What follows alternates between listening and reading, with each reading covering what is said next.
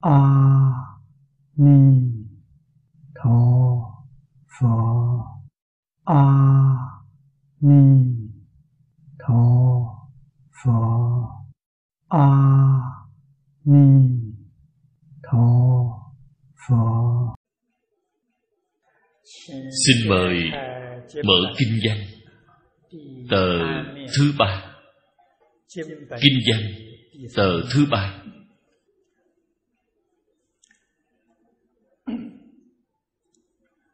Kinh văn nhìn hàng thứ tư vẫn là hàm cộng tuân tu phổ hiền đại sĩ chi đức. Lần này chúng ta đem cương lĩnh tu học của bồ tát phổ hiền chính là mười đại nguyện dương mà người thông thường hay nói.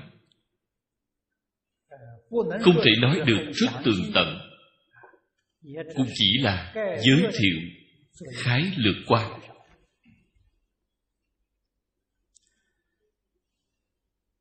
Thế giới, tây phương cực lạc. Chúng ta biết được, đó là pháp giới của bồ tát phổ hiền hay nói cách khác, mỗi một người đều là tu hành phổ hiền. Ở nơi đó, tu hành phổ hiền, hiện tại nếu như chúng ta đối với hành phổ hiền, làm nhiều một chút thời gian chuẩn bị. Ta muốn đến thế giới tây phương cực lạc, sẽ càng thân thiết, càng quen thuộc không đến nỗi quá xa lạ. Không chỉ là như vậy, nếu như chúng ta ở ngay nơi đây, có thể rất chăm chỉ rất nỗ lực, y theo kinh giáo mà phụng hành.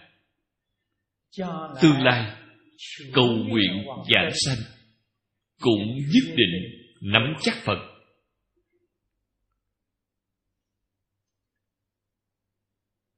Không đến nỗi không có lòng tin. Tuyệt đối không thể nói, tôi tương lai có đọa ác đạo hay không?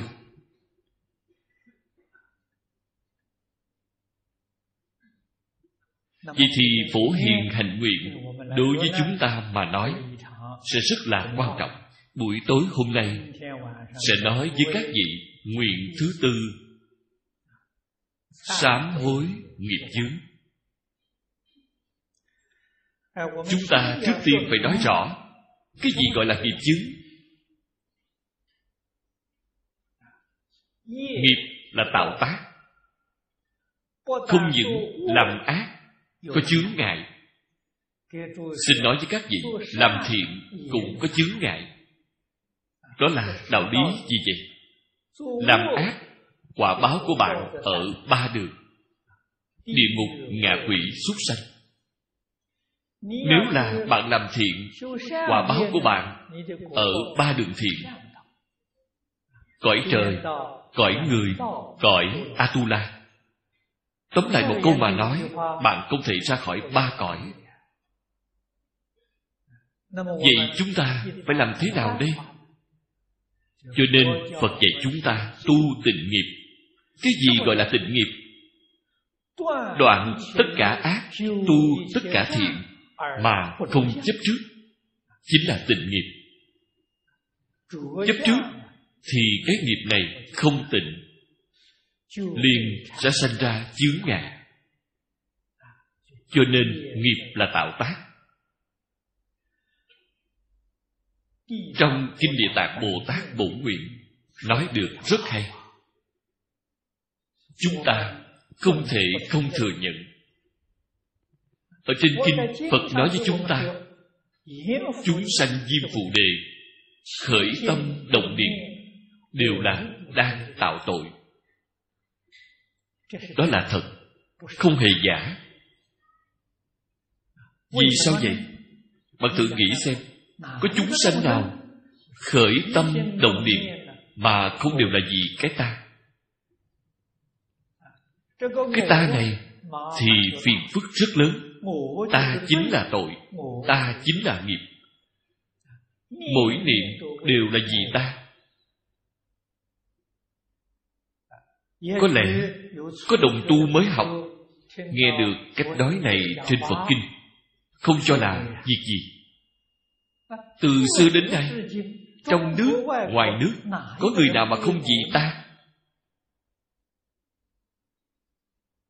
Trong dân gian trung quốc còn có câu ngạn ngữ nói người không vì mình trời tru đất diệt.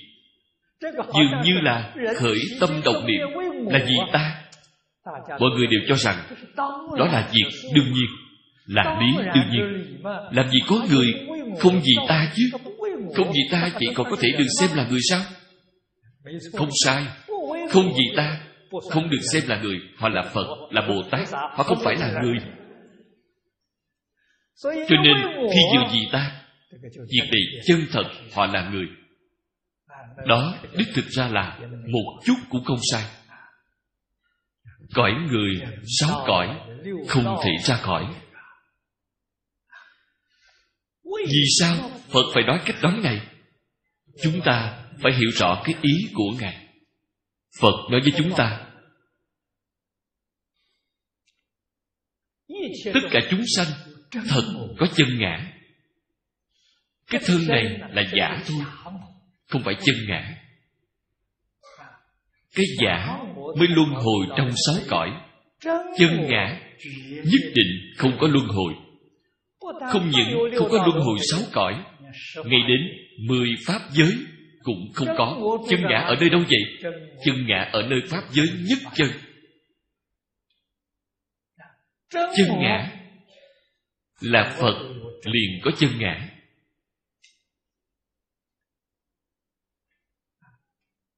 Trong đại kinh nói, phật có ba thân, mỗi người chúng ta đều có ba thân.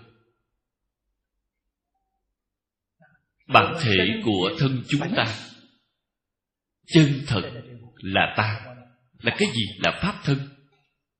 Cho nên trên kinh phật nói, mọi người tu hành, tu đến trình độ tương đối bạn liền chứng được pháp thân thanh tịnh. Pháp thân thanh tịnh mới thật là ta. Trong thiền tông thường nói bản lai diện mục trước khi cha mẹ sinh ra. cái bản lai diện mục trước khi cha mẹ sinh ra đó chính là pháp thân thanh tịnh. ở trong kinh hoa nghiêm gọi là tỳ lô giá na phật. Tỳ lô giá na không phải là một người. Tỳ lô giá na là chân ngã của chính chúng ta. Thân thật. thân thật của chúng ta gọi là tỳ lô giá na. Tỳ lô giá na là tiếng phạn. Ý nghĩa của nó là trung khắp mọi nơi. Không lúc nào không có, không nơi nào không có. Nếu như ngay nơi đây không có chân ngã, thì cái thân giả này không thể hiện tiền. Thật có. Giả tướng là nương vào chân ngã mà sanh ra cái ngã này là thể, là tánh.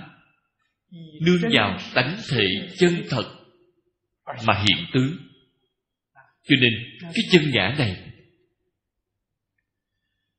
là nhất định có, bởi vì tất cả chúng sanh mê mất đi chân ngã mới biến thành phạm phu.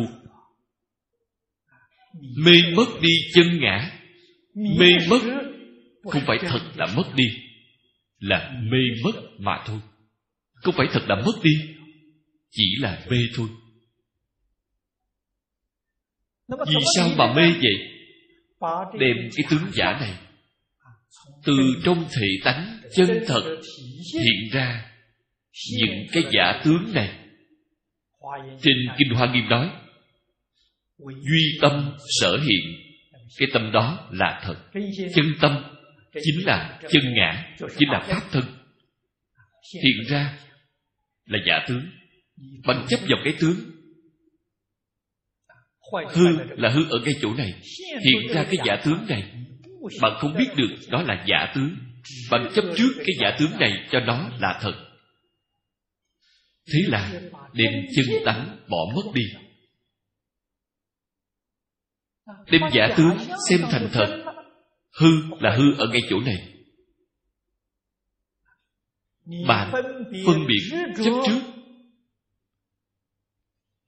Mới đem nhất chân Chuyển biến thành hoàn cảnh rất phức tạp.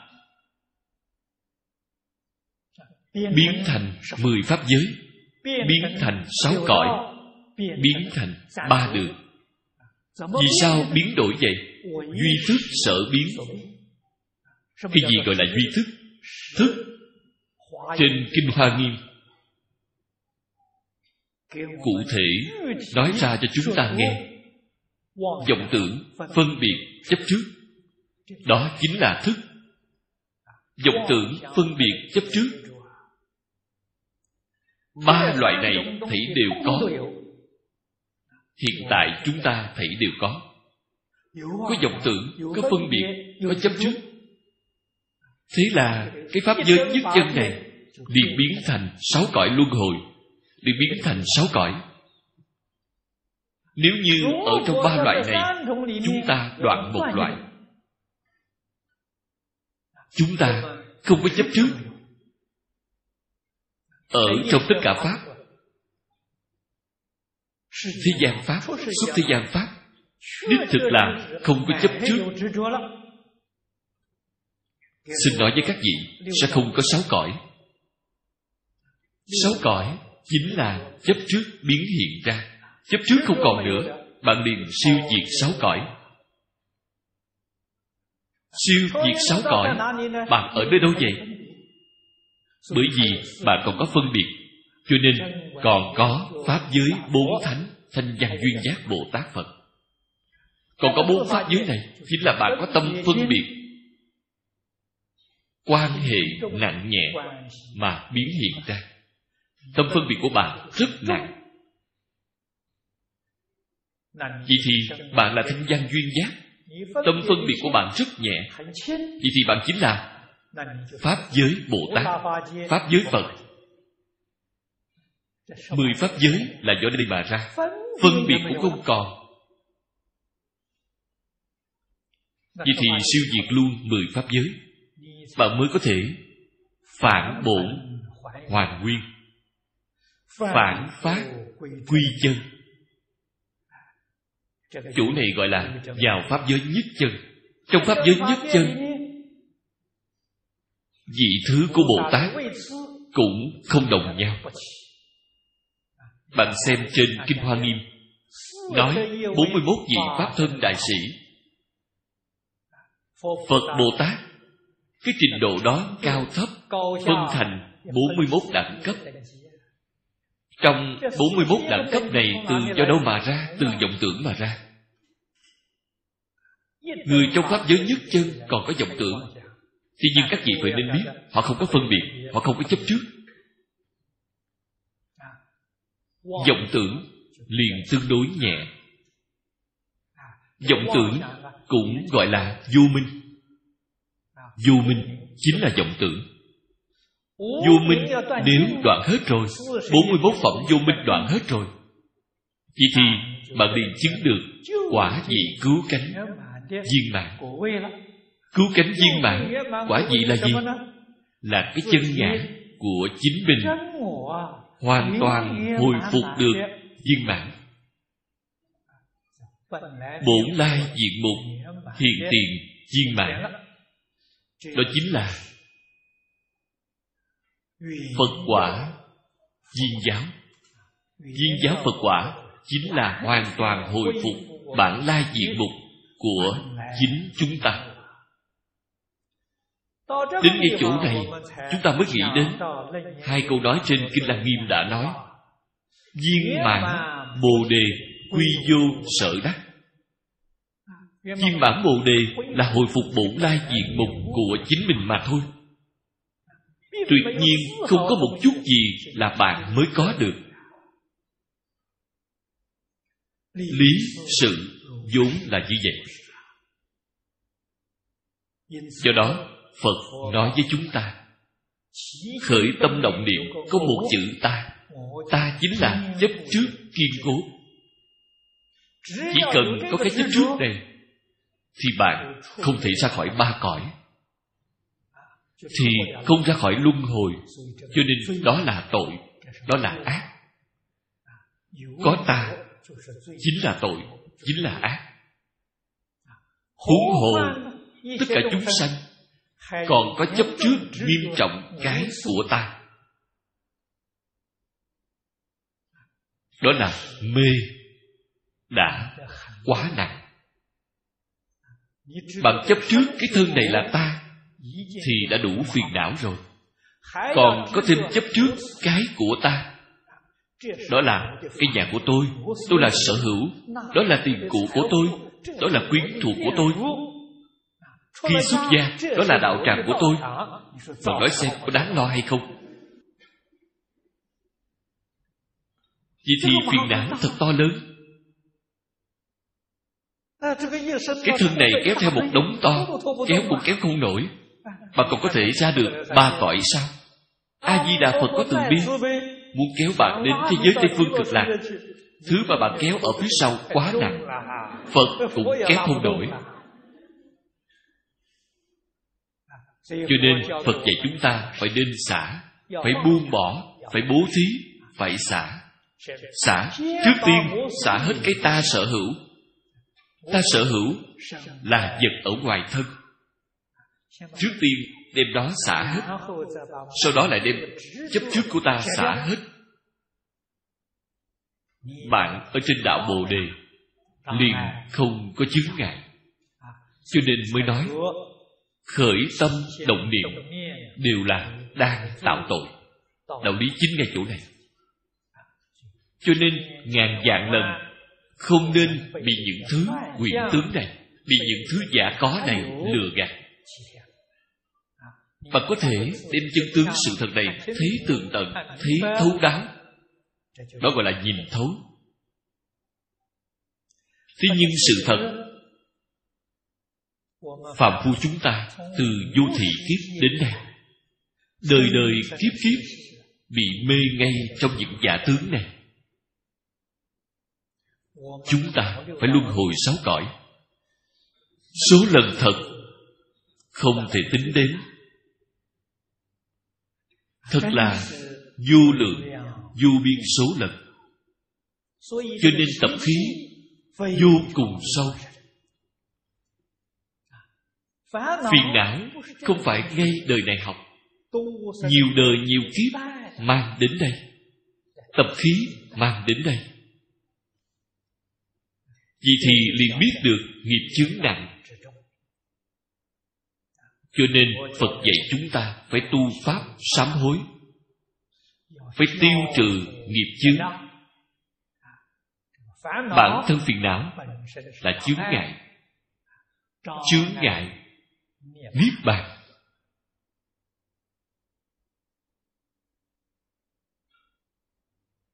Đó là phiền não chướng. Sở tri cũng là chướng ngại chướng ngại bồ đề. Đó là danh từ thuật ngữ phật học. Vẫn còn phải giải thích các nghĩa ra bạn mới có thể tường tận mới có thể thấu hiểu. Cái gì gọi là niết bàn? Niết bàn là tiếng Phạn. Ý nghĩa là bất sanh, bất diệt. Các vị phải nên biết Chính chúng ta vốn dĩ là không sanh không diệt. Thế nhưng hiện tại Có sanh có diệt vì sao có thể có sanh diệt? Bởi vì bạn có thứ làm chướng ngại, Mất đi bất sanh, bất diệt của Niết Bàn. Bất sanh, bất diệt biến thành sanh diệt.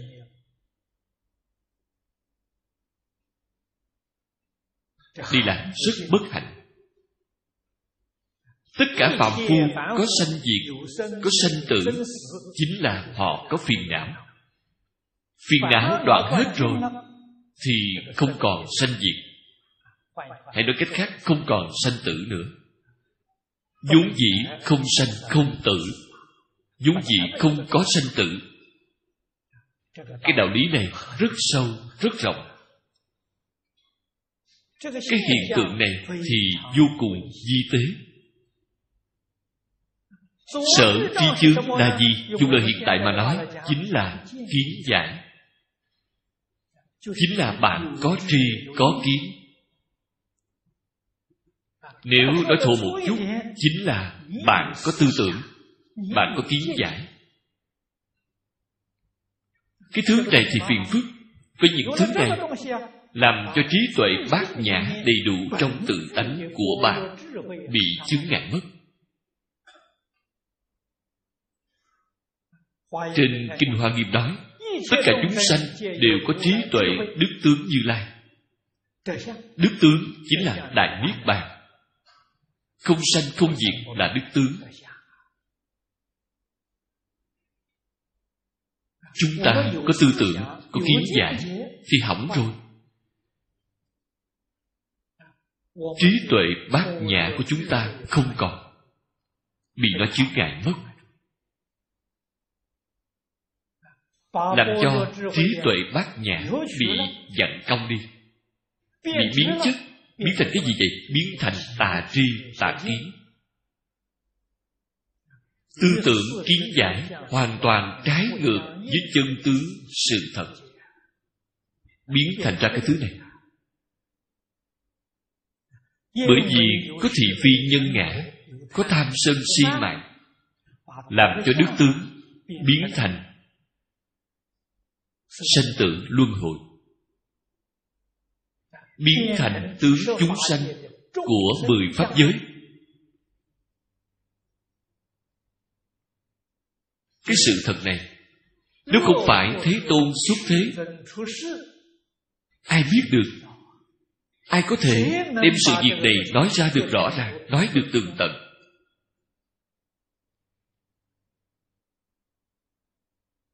Tất cả các nhà tôn giáo nhà triết học nhà khoa học thế gian đều không cách gì vì chúng ta nói rõ cái chân tướng sự thật này. Cảm được thế tôn xuất hiện ở thế gian này chúng ta đem chân tướng của vũ trụ nhân sanh vì chúng ta nói rõ sau khi chúng ta nghe rồi, bỗng nhiên hiểu ra. Vậy thì then chốt hiện tại làm thế nào? Hồi phục lại bổn lai diện mục của chúng ta. Làm thế nào hồi phục trí tuệ đức tướng của chúng ta viên mãn?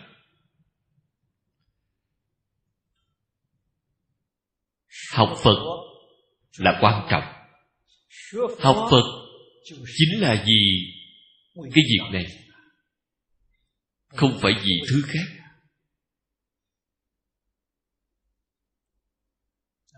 Hành phổ hiền là hành pháp cứu cánh viên mãn. Hành pháp là phương pháp tu hành. Hành pháp dùng lời hiện tại của chúng ta mà nói phương pháp sinh hoạt.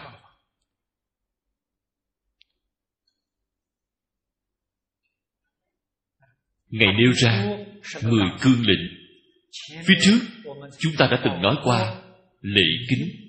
Phải tu lễ kính.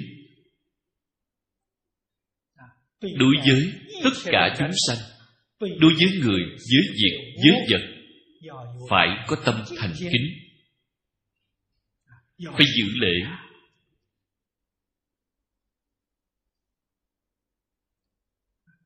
Khóa mục thứ hai. phải biết tán thán. Phàm hãy tương ưng với tánh đức. chúng ta tán thán. Không tương ưng với tánh đức. không tán thán. 53 vị đồng tham ở trong Hoa Nghiêm có thí dụ rõ ràng về bảo chúng ta. Thứ ba, Buổi tối hôm qua đã nói qua với các vị. Quảng tu cúng dường.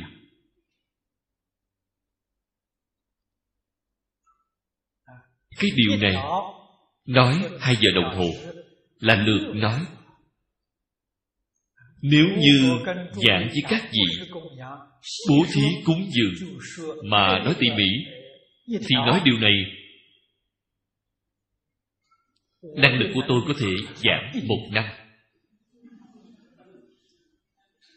Chỉ giảng cho bạn nghe thứ này. Kinh văn ở chỗ nào vậy? Ở kinh hoa nghiêm. Trong kinh hoa nghiêm, chương hồi hướng thứ sáu, giảng cho chúng ta nghe bố thí, tài bố thí, pháp bố thí du quý bố thí, giảng nói hơn một trăm loại. Một loại giảng ba ngày, thì chẳng phải giảng một năm sao? Vì làm gì là giả?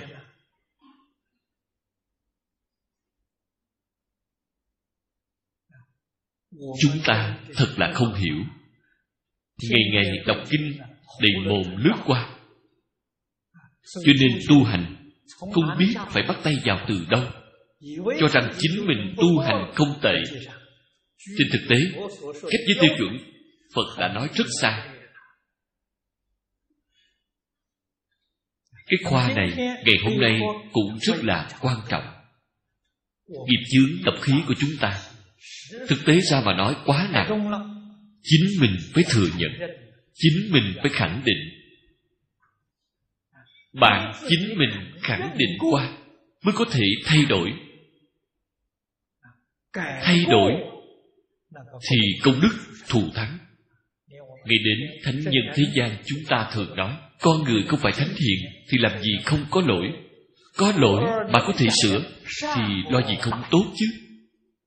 Chư phật bồ tát đều tán thán. Vì sao vậy? Bản thân chư phật bồ tát trước khi các ngài chưa thành phật ngài cũng có cả một đống lỗi lầm.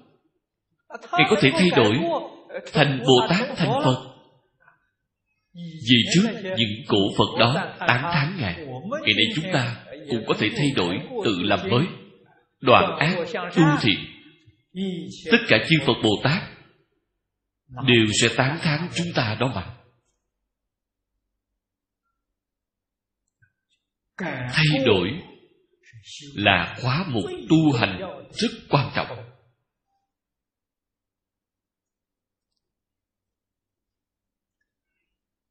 Nghiệp chướng ý nghĩa của hai chữ này. Chỉ lượt nói qua làm thế nào sáng trừ?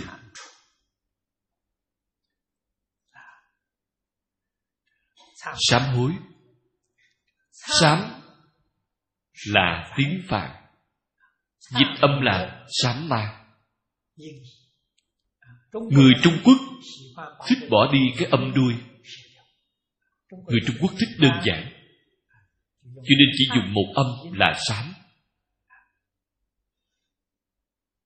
trong văn tự trung quốc, có một ý nghĩa rất gần với chỗ này là chữ hối. Trung quốc có một chữ hối. Hối là hối quá. Cho nên pháp sư dịch kinh liền đem hai chữ này gộp lại, gọi là sám hối.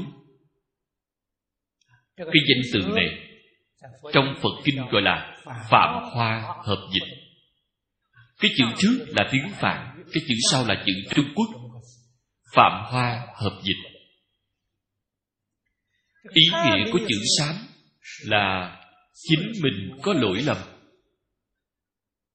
Có thể, có dũng khí.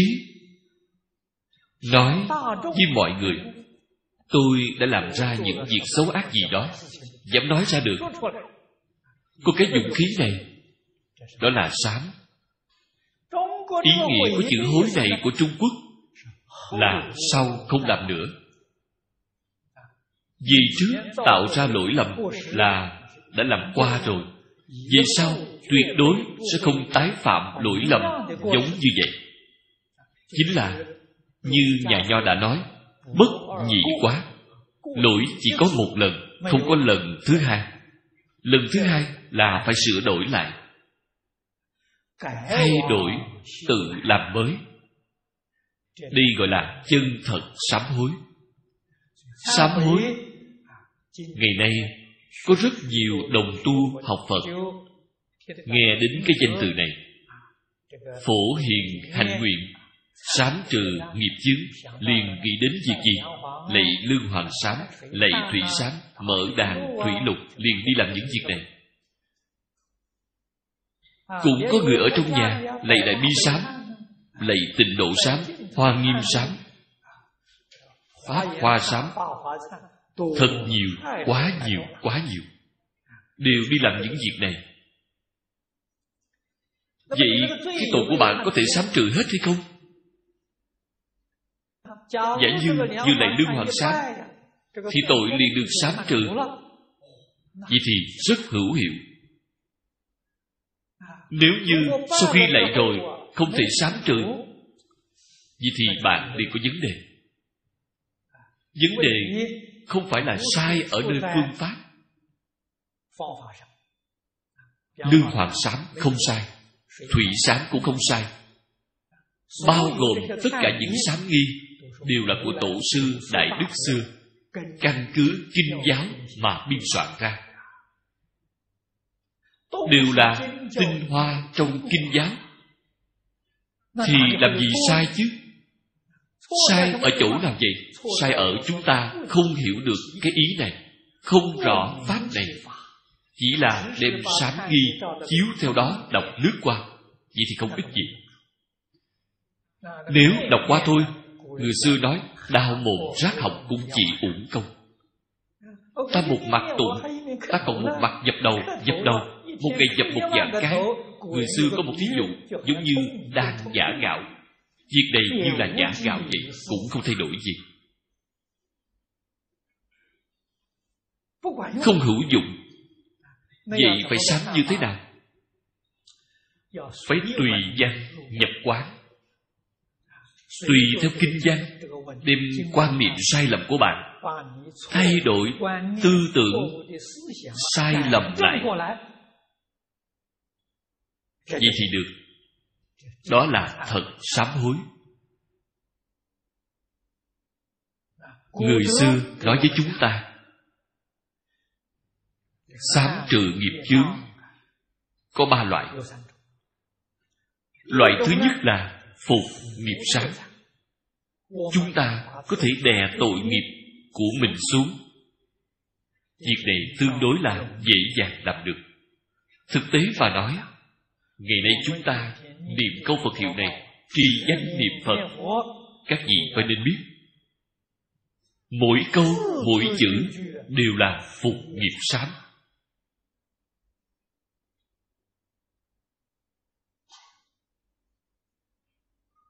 Nếu là lý giáo nghĩa để giảng bao gồm tất cả pháp môn đều là sám hối môn. Sám hối hai cái chữ này hàm nhiếp tất cả pháp môn tu học của phật pháp. Chỉ là phương thức sám hối không như nhau. Phương hướng nguyên lý nguyên tắc đều là giống nhau. Chúng ta là dùng niệm phật để tu pháp sám hối. Câu phật hiệu này, bồ tát đại thế chí dạy chúng ta niệm như thế nào vậy? Chúng ta biết chưa?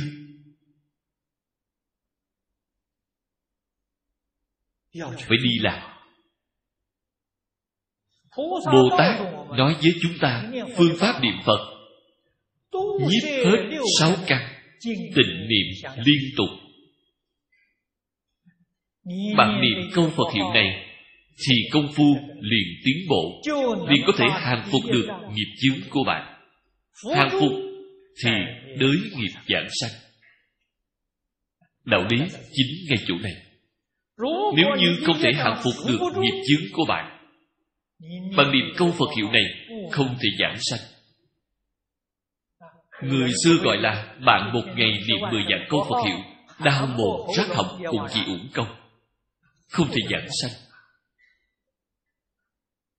Vì sao vậy? Mà không thể hành phục được phiền não.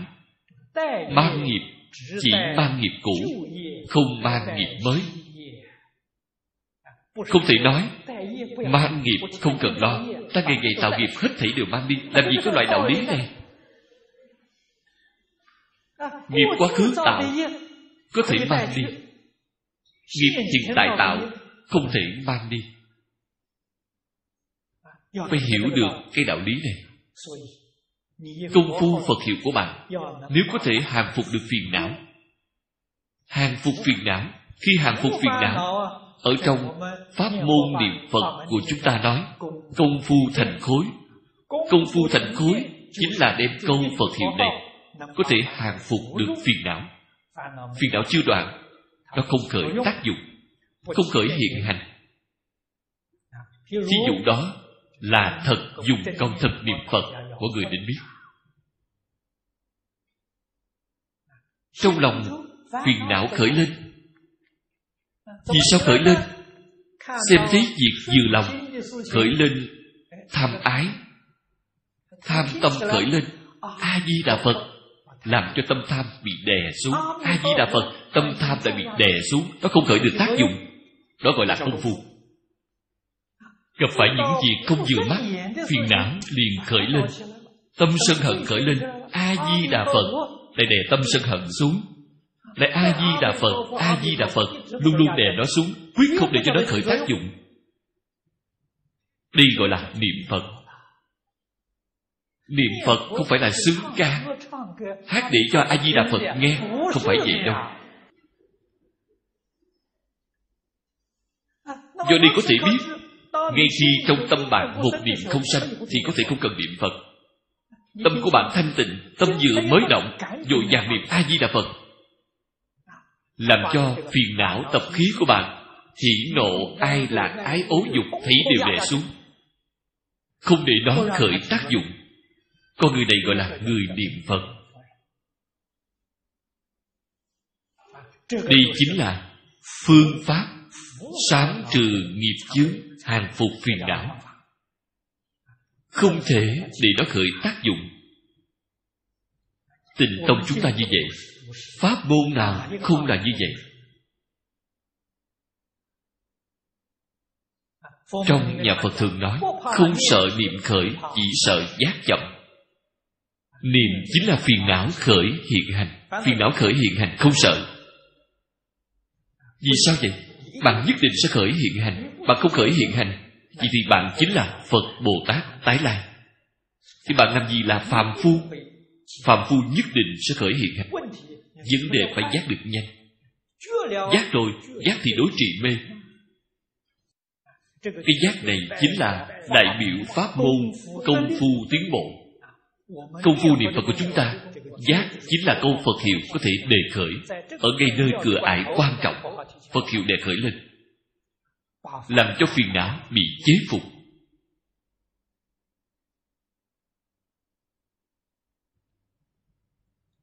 Rất quan trọng. Mọi người phải biết niệm. Cái công phu này dùng lâu rồi, thì sanh ra sức mạnh, thì liền được nhất tâm bất loạn. Nhất tâm bất loạn, công phu sâu cạn, cao thấp, rất nhiều. Không chỉ là nói lý nhất tâm, sự nhất tâm. Nếu như nói với bạn, sự nhất tâm bất loạn,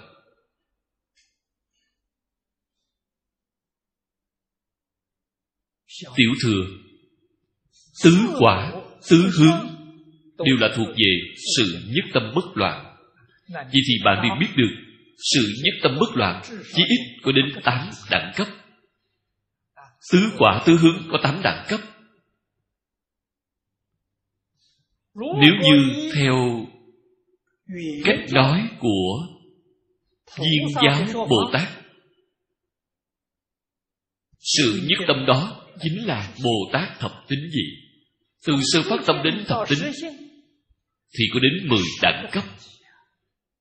Công phu sâu cạn khác biệt không như nhau vậy lý nhất tâm đẳng cấp càng cao. Lý nhất tâm là 41 vị pháp thân đại sĩ. Hay nói cách khác, Lý Nhất Tâm có 41 đẳng cấp. Trình độ cạn sâu, không đồng nhau. Không phải đơn giản như vậy. Đồng thời chứng được lý nhất tâm bất loạn có người là bồ tát sơ trụ. Không như nhau. Đồng thời chứng được sự nhất tâm bất loạn. Có người là bồ tát sơ tính dị. Có người là bồ tát thất tính dị. Cũng không như nhau. Cho đây có thể biết công phu thành khối. công phu mỗi một người chúng ta cũng sẽ cạn sâu không đồng nhau. Cho nên trong cõi phạm thánh đồng cư, có ba bậc chính phẩm.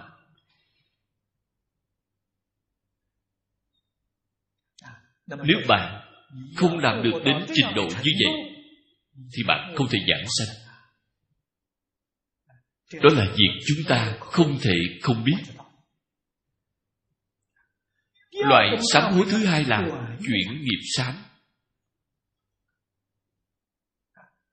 Đó là một loại người rất thông minh.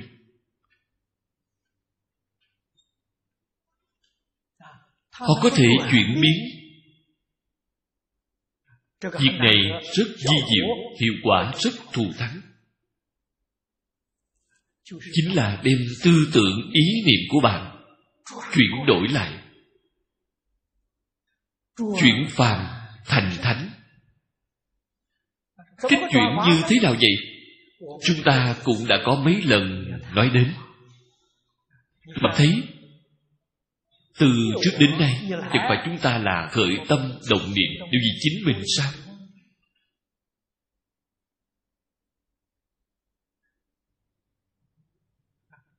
Điều gì lợi ích của chính mình? Vì danh vọng lợi dưỡng của chính mình chấp trước.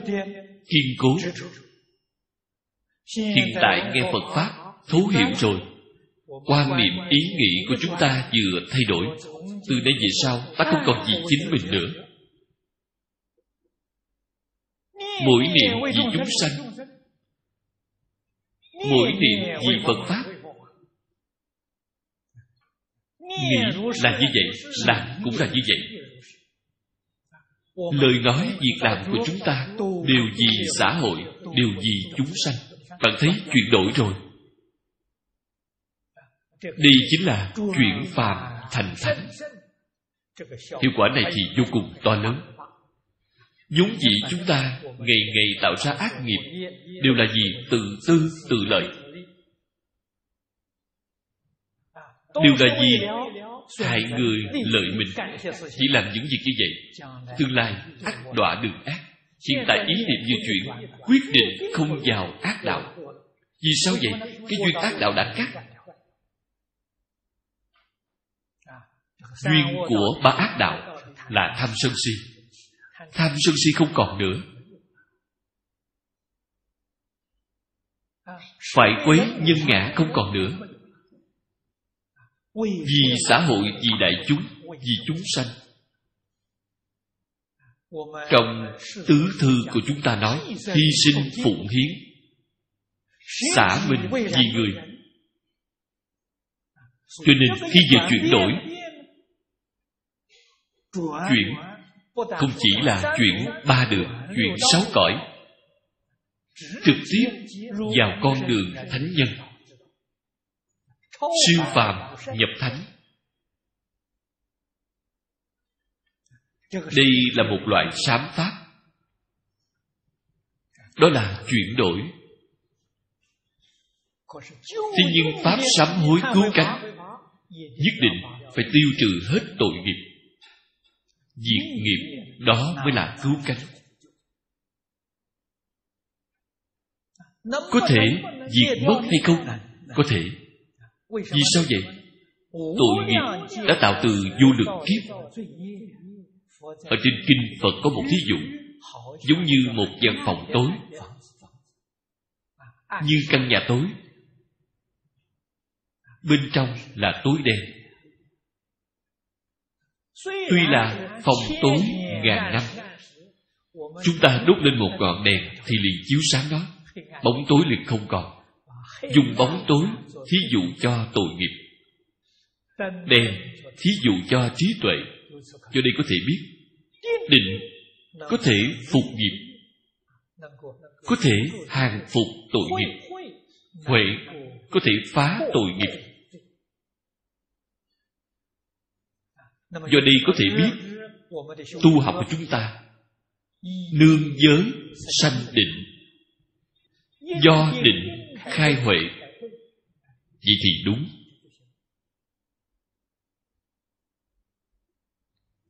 Cho nên trì giới, các vị phải nên biết, trì giới nếu như không thể được định, việc trì giới đó là phước. Phước báo hữu lậu của thế gian. Không thể chuyển nghiệp, không thể diệt tội. Không những là diệt tội, phục tội cũng không phục được. Việc này nhất phải nên hiểu giới phải được định. Thì giới có công đức. Giới không thể được định. Cái giới này là phước đức không phải công đức. Cho nên trì giới có phước đức có công đức. Họ được định thì có công đức. Công đức có thể thoát sanh tử. Ra khỏi ba cõi. Phước đức không thể vì sao có một loại người trì giới như vậy? Họ không thể thành tựu được công đức. Vẫn vọng tưởng phân biệt chấp trước. Chính mình trì giới được rất nghiêm rất thanh tịnh. hiếm thấy. Mọi người đều tán thán là một việc tốt? Thế nhưng, họ vẫn có phiền não. Vì sao phiền não? Xem thấy người kia phá giới, người nọ không giữ giới. Họ còn có những phân biệt này. Những phân biệt này liền làm cho công đức trì giới của họ bị mất hết. Họ làm sao có thể được định?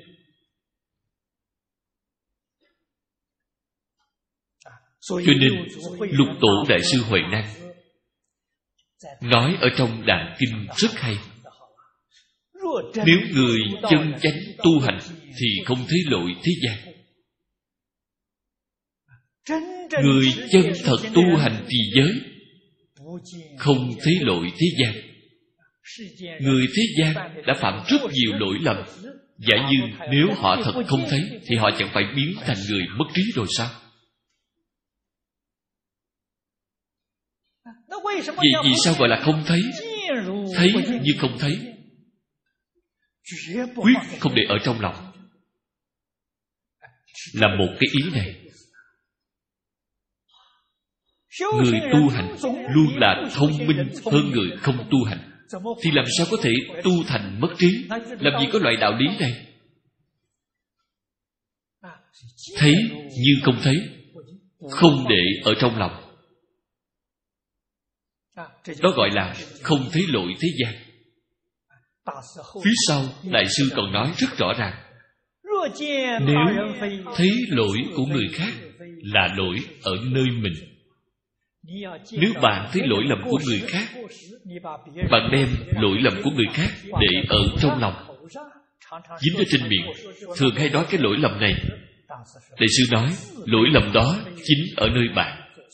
Trái là hạ thấp xuống bạn đã đọa lạc rồi, đã rơi xuống thấp. Vào thời xưa, thường hay nói, bên phải là lên cao bên trái là xuống thấp.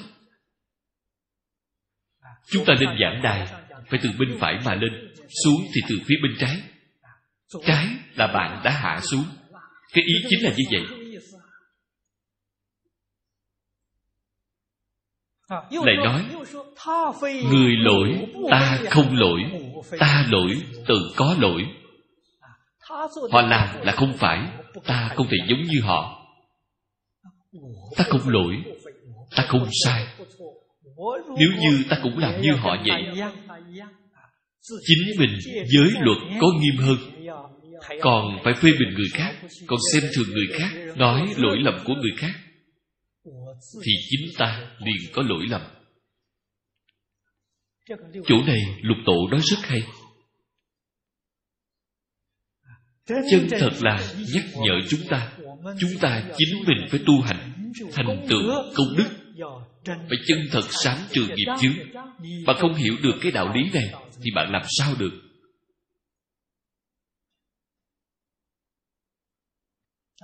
chúng ta xem thấy trong lịch sử, thời đại nhà đường, tổ sư sáng lập luật tông trung quốc. Luật sư đạo tuyên ở núi trung nam, có ai sánh bằng?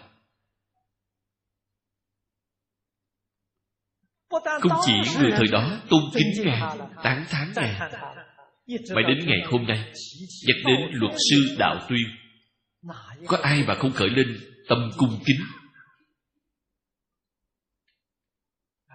Ngay trì giới rất tinh nghiêm thanh tịnh cảm được thiên nhân cúng dường. ngày nửa ngày ăn một bữa. Buổi cơm trưa của ngài thiên nhân đưa cơm đến để cúng dường ngài. ngài không cần phải đi khất thực.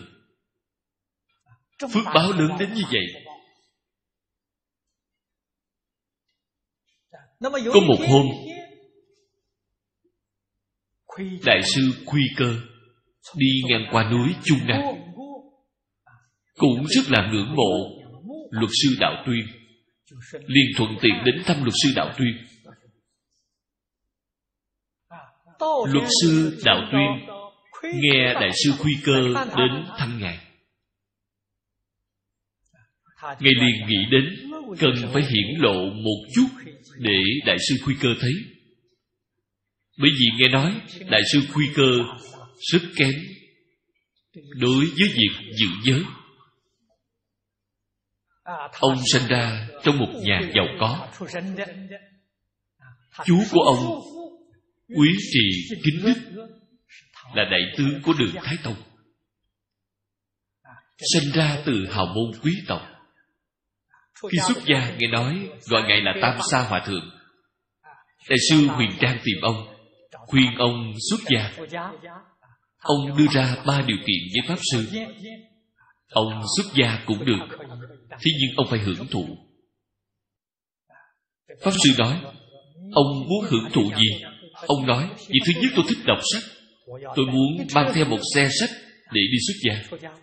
Được không vấn đề gì vì thứ hai, hưởng thụ trên vật chất cũng không thể thiếu kém. Tôi muốn mang theo một xe vàng rồng được, cũng không hề gì. Tôi còn phải có mỹ nữ hầu hạ tôi. Tôi còn phải mang theo một xe mỹ nữ.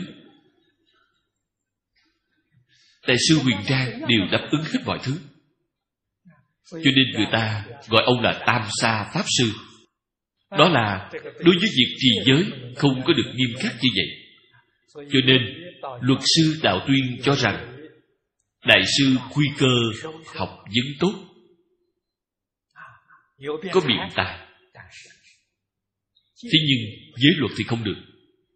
Vậy thì hôm nay phải biểu diễn một chút để cho ông ấy xem. Biểu diễn cái gì? Buổi trưa thiên nhân đưa cơm đến cúng dường cho ta. Việc này thì rất là hiếm lạ. Thế là đại sư quy cơ lên trên núi ngồi. Ngồi đến giữa trưa thiên nhân. Ngày hôm đó, không đưa cơm cúng dường đến. Luật sư đạo tuyên rất thất vọng. Vốn dĩ muốn biểu diễn một chút để cảm hóa nguy cơ. Không nghĩ đến thiên nhân thất tính, hôm nay không đến. Cũng bất đắc dĩ không còn cách nào buổi chiều đại sư khuy cơ xuống núi. Đến ngày hôm sau buổi trưa thiên nhân lại đưa cơm cúng dường đến. Luật sư đạo tuyên liền trách cứ họ. Hôm qua vì sao ông không đến vậy? Vị thiên nhân này nói hôm qua bồ tát đại thừa ở trên núi. Cả núi đều có thần hộ pháp bảo hộ. Tôi không đến được. Luật sư đạo tuyên nghe lời nói này rồi trên thân liền toát mồ hôi hổ thẹn đến cùng tột, mới biết được cái ý niệm của chính mình là sai lầm. Chính mình có tội nghiệp.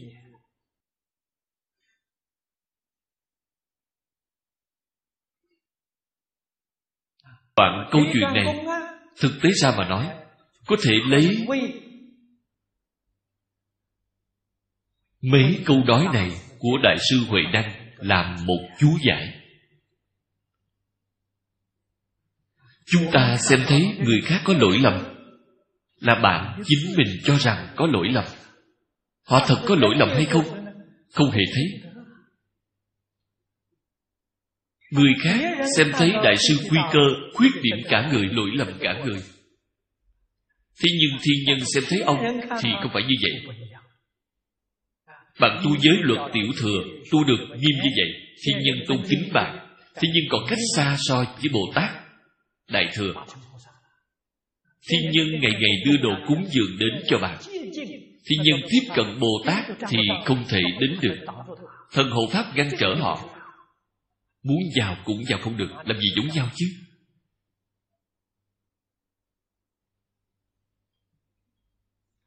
Những lý cùng sự này, Chúng ta phải tường tận, Đều phải thấu suốt, Hiểu được cái đạo lý này Tội nhất định có thể tiêu trừ Quyết định có thể tiêu diệt.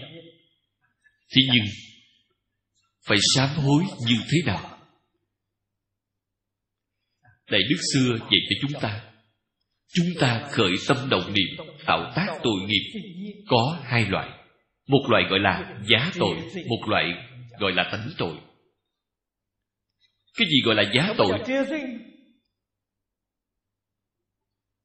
Giá là phòng chỉ, Phòng phạm. Bản thân không có tội. Nó là phòng ngừa bạn tạo tội nghiệp. Loại giới điều này. Loại giáo hối này Nếu là bạn phạm rồi Đều gọi là giá giới. Vậy thì nhẹ. Tánh tội thì cho dù Phật có chế định giới luật hay không Bạn tạo tác thì nhất định phạm tội. Lấy ngũ giới để nói Sát sanh Đó là tánh tội. Bạn chưa thọ năm giới bạn vẫn là có tội. Không thể nói bạn không thọ giới Thì bạn sát sanh không có tội. Không hề có đạo lý như vậy. Không thể nói quốc gia chế định giết người Chết thì nhất định phải xử tử hình. Tôi không hiểu pháp luật Không hiểu pháp luật giết người Thì bạn không bị xử tội chết hay sao? Không hề có cái đạo lý này. Bản thân liền có tội Dâm dục là tánh tội. Trộm cắp là tánh tội. Dòng ngữ lừa gạt chúng sanh Cũng là tánh tội. Cho dù bằng giữ giới hay không giữ giới Bản thân chính là tội. Trong năm giới uống rượu là giá tội. Uống rượu không có tội. Vì sao? Phật lại liệt đó vào trọng giới Sợ bạn uống rượu Rượu uống say rồi Thì phạm các giới trước. Tạo tác những ác nghiệp khác. Cho nên rượu là phòng phạm. Nếu bạn phạm vào giới rượu là giá tội, đó không phải là tánh tội. Cái đạo lý này chúng ta phải hiểu. Phải thông suốt.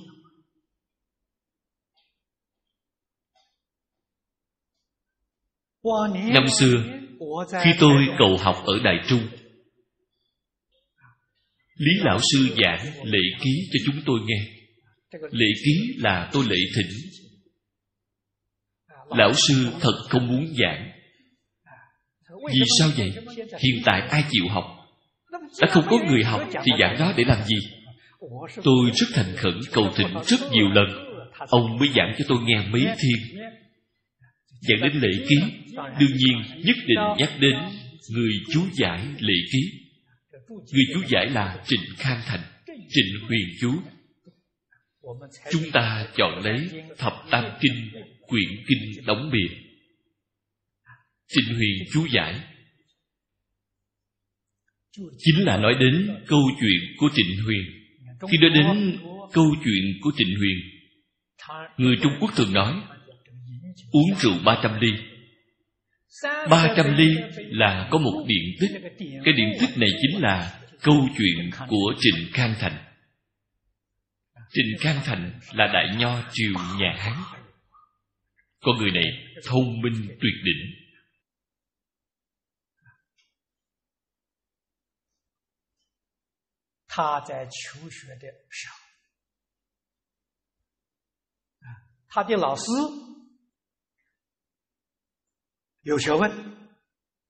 cũng làm quan rất to.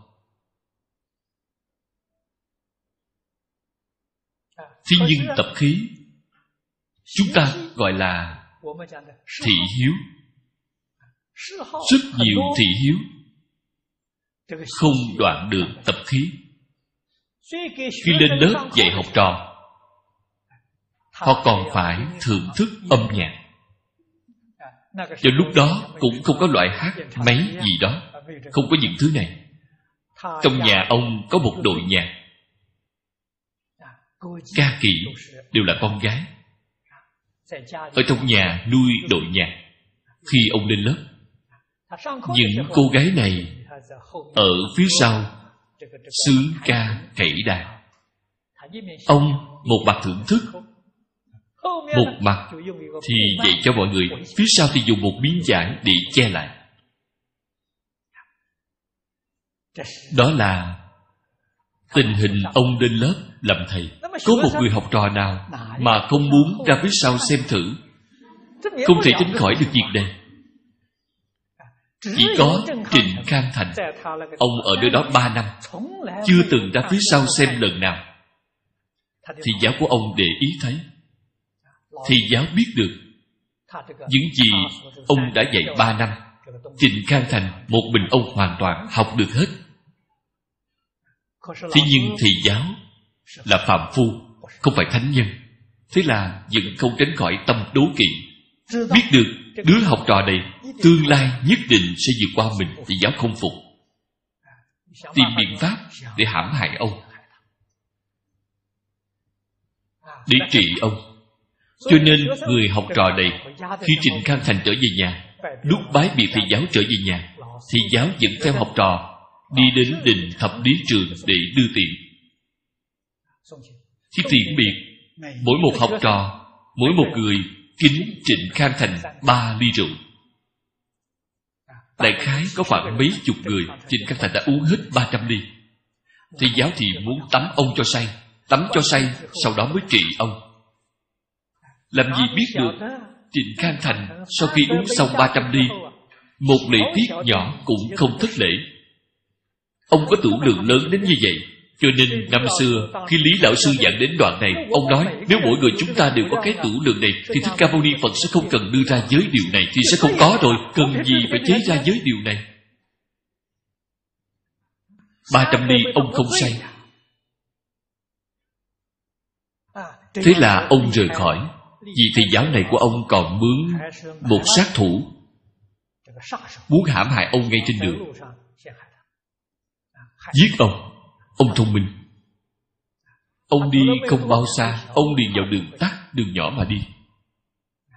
Trên lịch sử có một đoạn câu chuyện như vậy. Thầy giáo Cũng đố kỵ học trò. Bạn mới biết được thật gian nan Thật không dễ dàng gì. Đây là một câu chuyện có thật trong lịch sử. Cho nên, giá tội cùng đánh tội, Chúng ta nhất định phải hiểu cho rõ ràng. Giá tội đó chính là làm Pháp sám hối. Y theo phương pháp sám hối Phật dạy bạch chúng. Tuyên bố với mọi người, Ta đã làm ra những việc sai lầm gì, Những gì răng dạy của Phật, Ta chưa thể tuân thủ, Ta đã phạm.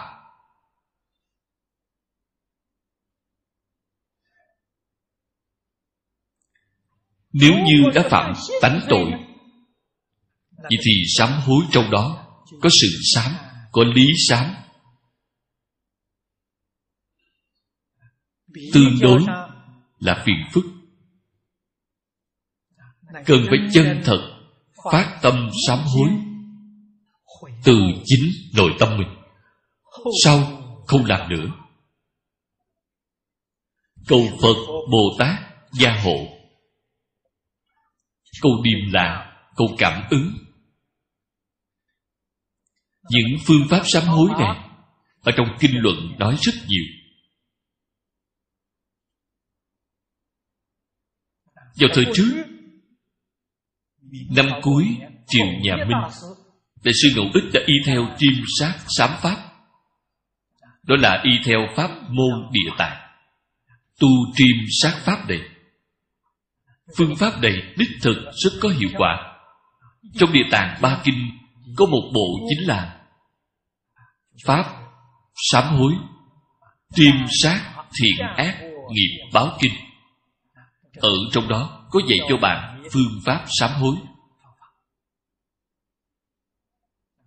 Đại sư ngộ ích, cả đời đại sư ngài, dùng phương pháp này để tu môn sám hối việc này cũng đáng được chúng ta học tập. Thế nhưng ở trong giá tội có rất nhiều khai mở. Chúng ta cần phải hiểu. Cho nên giới luật là linh động hoạt bát không phải là khô cứng. Khi tôi ở hoa kỳ rất nhiều đồng tu. Cô học phật rồi nhưng chồng không học phật người nhà không học phật. Thế nhưng đối với việc học phật của cô tuyệt đối không bài trừ. Sau khi học phật rồi cô muốn ăn chay. Ăn chay thì người nhà liền khó khăn. Tôi có một lần ở miami có một đồng tu trong nhà. Người chồng liền đến hỏi tôi đồ chay nếu như không dùng hành tỏi những gia vị này thì không có mùi vị, sẽ rất khó ăn. Ông hỏi tôi, việc này có nghiêm cấm không? Không nghiêm cấm có thể dùng. Bạn phải nên biết. Họ dùng một chút hành tỏi, còn tốt hơn nhiều so với ăn thịt. Có thể bảo họ không ăn thịt, ăn một ít hành tỏi thì có đáng gì chứ? Là khai duyên nếu như ngay đến những phối liệu này cũng không cho phép họ dùng mà nói thì họ sẽ không ăn chay. Mỗi ngày vẫn là ăn thịt ăn thịt chúng sanh. Chúng ta ở ngay chỗ này so sánh khinh trọng. Có thể làm cho họ không tạo trọng tội thì cái tội nhẹ kia có thể thông qua thông quyền đạt biến. Thông quyền đạt biến. Làm gì tính toán đến những việc như vậy huống hồ chỉ là gia vị. Việc này ở trong nhà phật nhất định không cho phép. Vì sao vậy? Sợ người ta hiềm khích. Người ta đàm tiếu. Bạn xem nhiều hòa thượng đó không giữ giới vẫn còn ăn hành tỏi. Cư sĩ các chị ở nhà thì không có gì để hiềm nghi. Người bên ngoài sẽ không nói lời đạp tiếu. Việc này có thể làm được không có thể có lỗi lầm gì không? Không có lỗi lầm. Tại vì sao? Phật ngăn cấm ngũ tân. Ngũ tân ăn nhiều thì sẽ có lỗi lầm. Cũng giống như rượu vậy. Đó là thuộc về giá tội. Rượu uống say rồi thì mới có lỗi lầm. Có rất nhiều người khi uống rượu say rồi thì ngủ một giấc thật dài họ không có phạm lỗi lầm. Thì không việc gì rượu uống say rồi thì khởi tử phong vậy thì rất phiền phức đó mới có lỗi lầm. chúng ta xem thấy rất nhiều tù tánh không tệ khi uống say rồi thì họ liền đi tìm một nơi để ngủ. Loại người này thì sẽ không có lỗi lầm. Nhất định phải thấu hiểu chân tướng sự thật. Nhà phật không có định pháp không phải là nhất định trong gia vị có những thứ này cũng giống như là những thứ hương liệu vậy. Vậy thì không khởi tác dụng gì.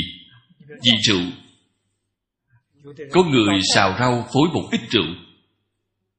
Rượu ở trong đó không thể làm say bạn ăn những thứ đó có thể say sao? Không thể nào.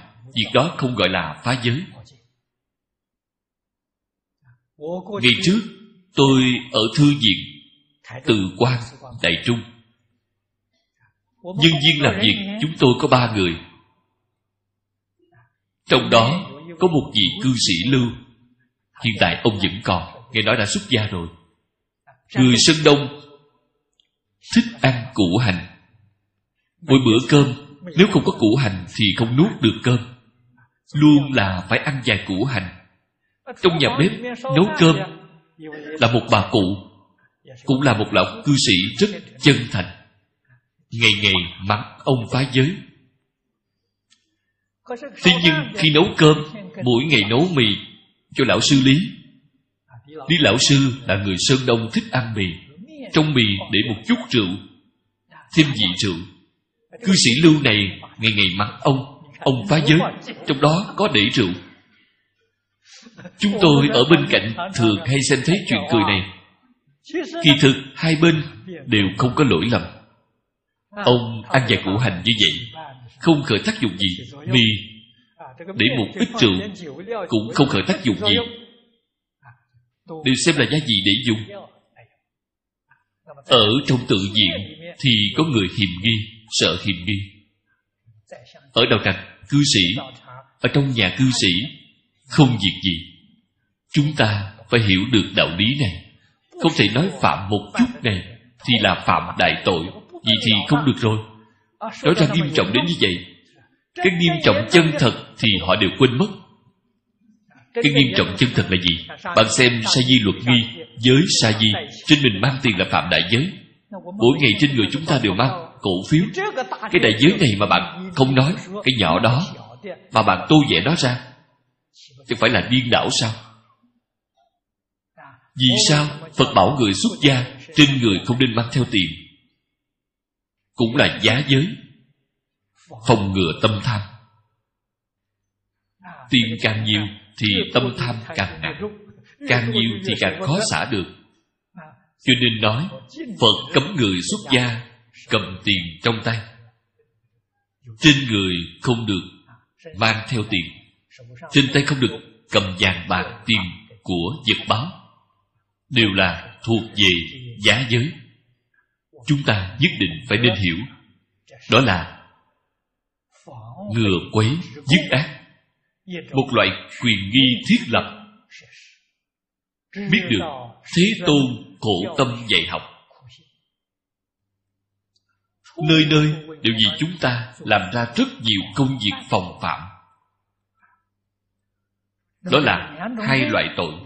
Có hai loại phương pháp sám hối nếu ở sự sám ví dụ chúng ta tu pháp sám hối như vừa rồi đã nói bạn tu đại bi sám tu lương hoàng sám tu thủy sám chiếu theo nghi quy đó mà làm thì đó thuộc về sự sám. Y theo trong sám nghi dạy chân thật mà làm vậy mới có tác dụng? Không phải chỉ đọc qua một lần, đọc qua một lần không ích gì. Phải chân thật mà làm.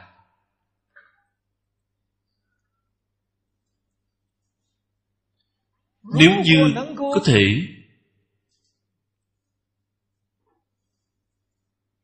y theo định khai huệ, đó là tu tâm thanh tịnh trong tâm thanh tịnh, sanh trí tuệ.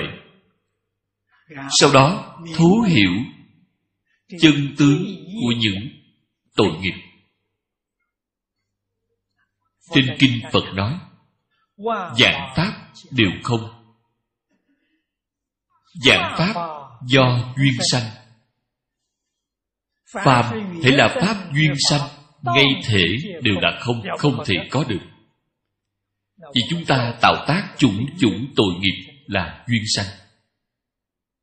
Đã là pháp duyên sanh, đương nhiên cũng là ngay thể đều là không không thể có được.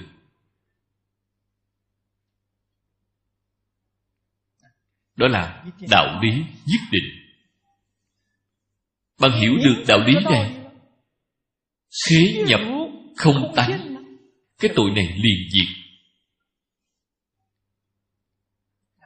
Thế nhưng, nếu bạn không thể khế nhập Chỗ khế nhập này chính là chúng ta thường gọi là chứng đắc. Bạn chưa chứng được cảnh giới này, Bạn chưa vào được cảnh giới này, Thì bạn dạng lần không nên nghĩ tội nghiệp là không. Bạn ăn cơm có không hay không?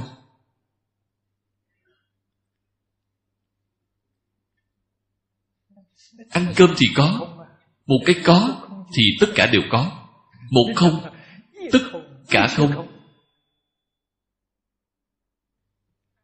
Nếu bạn quả nhiên có thể vào được cảnh giới tất cả không này, tội nghiệp của bạn liền tiêu trừ.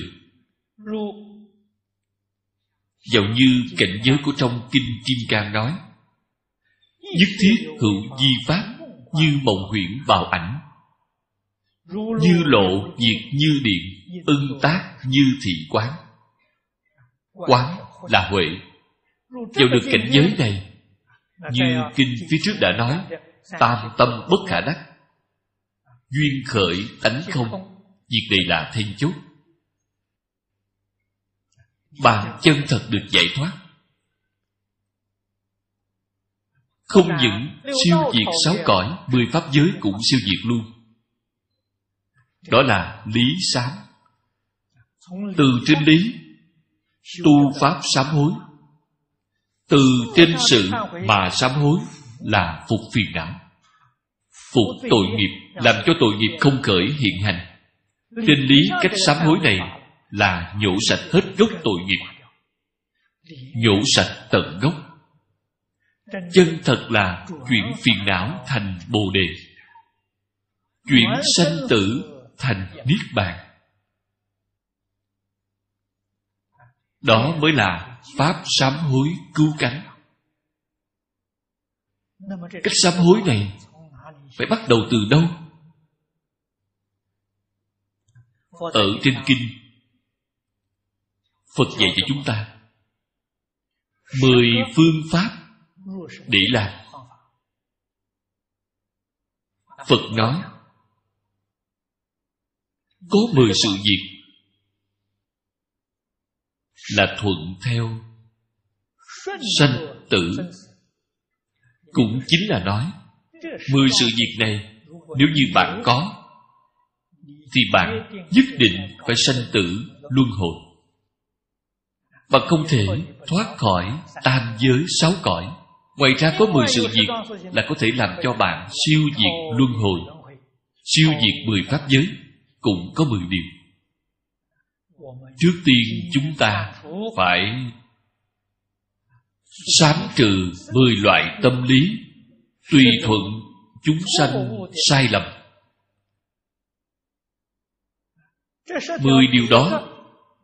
Điều thứ nhất là vọng kế nhân ngã, khởi ư thân kiến vọng là hư vọng không hề có sự thật này. Kế chính là chấp trước bạn chấp trước hư vọng cho cái thân thể này là ta. Chấp trước cái thân thể của người khác là người. Từ ngay trong đó, sanh khởi ngã chấp nghiêm trọng. Phật đem chủ này xếp vào điều thứ nhất. Cái điều này gọi là thân kiến. Bạn thấy chúng ta ở trong kiến tư phiền não, kiến hoặc năm loại lớn. Loại thứ nhất là thân kiến thân kiến biên kiến kiến thủ kiến giới thủ kiến tà kiến năm loại lớn này là kiến giải sai lầm của chúng ta. Cái đầu tiên chính là thân kiến thân kiến là từ do đâu mà có. Không hiểu rõ chân tướng sự thật ở trong chân tướng sự thật, khởi lên hiểu lầm nghiêm trọng. Đem cái thân này xem thành chính ta. Thế là ở trong đó liền khởi lên thị phi nhân ngã. Điên đảo vọng tưởng, căn bản của luân hồi. Bạn muốn hỏi, sáu cõi luân hồi từ do đâu mà ra? Sáu cõi luân hồi là do đâu mà có? Chính là do cái việc này mà ra. Đó là phật đem căn bản của luân hồi, nguyên nhân của luân hồi nói ra cho chúng ta. Cho nên thiện ác ở trong phật, pháp nói, vì chính mình chính là ác, vì người khác chính là thiện. Cái tiêu chuẩn đó là như vậy mà định. Vì chính mình tăng thêm ngã kiến, tăng thêm ngã chấp. Cái thứ này thì rất phiền phức không vì ta nữa vì chúng sanh, thì ngã chấp, dần dần sẽ tan nhạt không còn chấp trước, cái thân này là ta.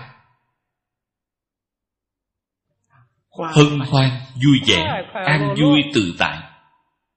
Vì chúng sanh, vì xã hội, không luận chúng ta ở một nơi nghề nghiệp nào. Đều là vì xã hội vì chúng sanh phục vụ.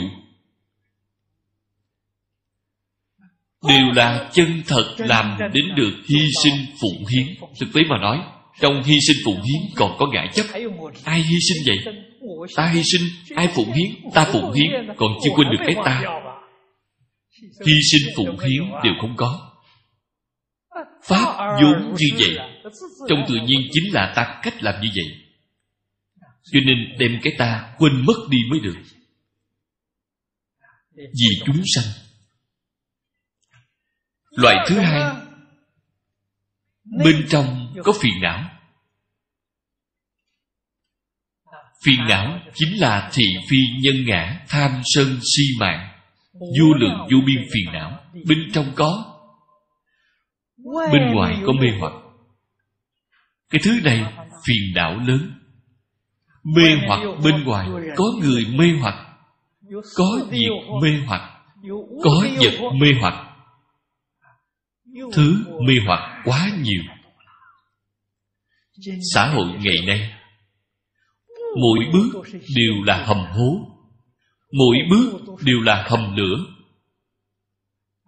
Có được mấy người, có thể thuận buồm xuôi gió đi qua con đường hiểm này. Thật khó. Nếu bạn không có trí tuệ chân thật thì dễ dàng bị dụ hoặc.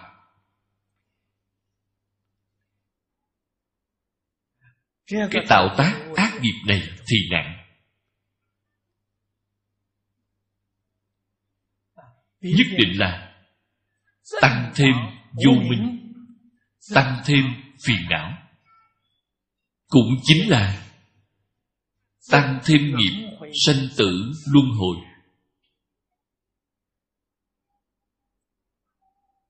Đây là loại thứ hai cần phải nên sám hối. Thứ ba, nội ngoại duyên thảy đều đầy đủ. Bên trong có phiền não, bên ngoài có ác duyên. Chúng ta làm thiện cái ý niệm đó không có. Không những chính mình không thể tu thiện thấy người khác tu thiện thì rất khó chịu. Còn có thêm đố kỵ. Còn có hãm hại. Xem thấy người khác làm thiện nghĩ ra hết cách để phá hoại để cản trở. Thậm chí không ngại tạo ra tội nghiệp cực trọng hủy bán nhục mạ hãm hại. Họ đều làm ra hết. Việc này chúng ta nhất định phải biết sám hối giả như chúng ta chính mình gặp phải loại tình huống này. Không nên bị cảnh giới bên ngoài dao động. Tuyệt đối không nên cho rằng chúng ta làm người tốt làm việc tốt giữ tâm tốt. Đã làm những việc này mà vẫn còn gặp phải rất nhiều khổ nạn. Không làm người tốt được nghe nhầm lời nói của người. Họ nói làm người tốt bị người gạt ngựa tốt bị người cởi không dám giữ tâm tốt, không dám làm việc tốt. Vậy thì hỏng rồi, hoàn toàn bị hư hết. Nói ra hai câu này, không phải là phật nói, là ma nói. Chỉ chẳng phải bạn đi theo ma để học sao? Chúng ta học với phật khi cảnh ma hiện tiền, chúng ta mới có thể trải qua được khảo nghiệm. Quyết không lo sợ, quyết không thoái lui. Biết được, chúng ta gặp phải muôn vàng khó khăn. Đối với bản thân chúng ta mà nói, giúp cho chúng ta tiêu trừ nghiệp chướng là việc tốt, không phải việc xấu. Trên kia kim cang phật có nói một đoạn thiền nam tử thiền nữ nhân. Thọ trì đọc tụng thử kinh. Thử kinh là chỉ kinh kim cang. Nói kinh kim cang tốt. Thọ trì là y theo giáo huấn của kinh kim cang, mà là y giáo phụng hành. Đó là người tốt. Thế nhưng bị người ta khinh rẻ, bị người ta xem thường chính là vừa rồi mới nói, bị người nhục mạ, bị người ta xem thường. Phật nói, con người này đời trước tội nghiệp phải đọa ác đạo. Nếu họ không thọ trì kinh kim cang, nếu không học phật, tương lai sẽ đọa đường ác. Hiện tại học phật, chăm chỉ cố gắng học tập như vậy con bị người khinh rẻ, bị người ta chà đạp, tội nghiệp của người này hiện tại sẽ trả hết tương lai sẽ không đọa ác đạo nữa. Không những không đọa ác đạo còn được a nậu đa la tam miệng tam bồ đề, họ có thành tựu bằng thế vậy tốt biết mấy. Cho nên chúng ta nghe được phật nói những lời này, trong lòng có được sự an ủi. Phật nói đều là thật, không phải là giả. Cho nên người học phật chúng ta gặp phải nghịch duyên, gặp phải nghịch cảnh, trong lòng phải rất là thản nhiên phải nỗ lực mà kiểm điểm. Người khác hủy bán chúng ta chúng ta phải cố gắng nghĩ xem ta có hay không. Nếu như có, phải mau sửa đổi. Nếu không có, cố gắng khích lệ, nhất định không thể làm việc sai. Có thì sửa đổi, không thì khích lệ. Vậy thì tốt. Quyết không nên trách người khác không nên có một niệm tâm sân hận. Tâm báo thù. Vậy thì sai rồi. Vậy thì chúng ta lại đọa lạc.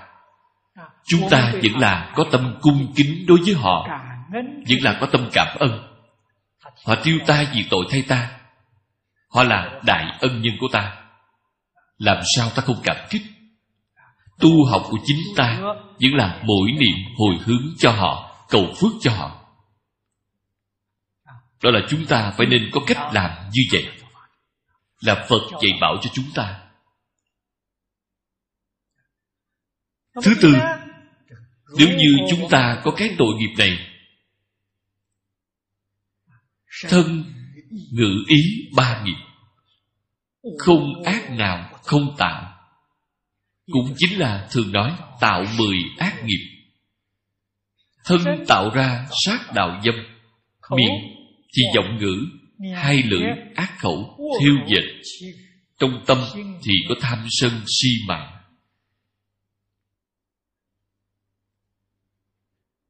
Vẫn còn tạo tác ra những thứ này vì thì bạn phải nỗ lực cầu sám hối. Việc sám hối này là phát lộ sám hối. Chúng ta không có dụng khí. Ở trong đại chúng đông đảo phát lộ sám hối. Chỉ ít phải ở trước mặt phật bồ tát phát lộ sám hối. Có một số người sám hối ở trước mặt phật bồ tát. Chính mình thầm lặng mà sám hối. Cách nói đó, xem thấy miệng của họ đang động đậy. Một câu cũng không nghe được e rằng phật bồ tát cũng không nghe thấy. Phật dạy chúng ta phát lộ sám hối. Phát lộ sám hối là phải nói ra.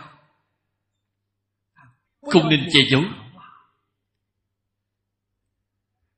Cho đi có thể biết, loại sám hối này là rất muốn sám hối, lại còn ngượng ngùng, lại còn bị xấu hổ cái nghiệp chướng này thì không thể sám trừ. Cho nên nói, ở trước mặt phật bồ tát bạn còn không chịu phát lộ, còn không chịu lớn tiếng nói ra. Có thể thấy được, ý nguyện của bạn không chân thành. Chân thật thì không những ở trước mặt phật bồ tát phát lộ sám hối ở trước mặt thiện tri thức thông thường đều phải nên phát lộ sám hối.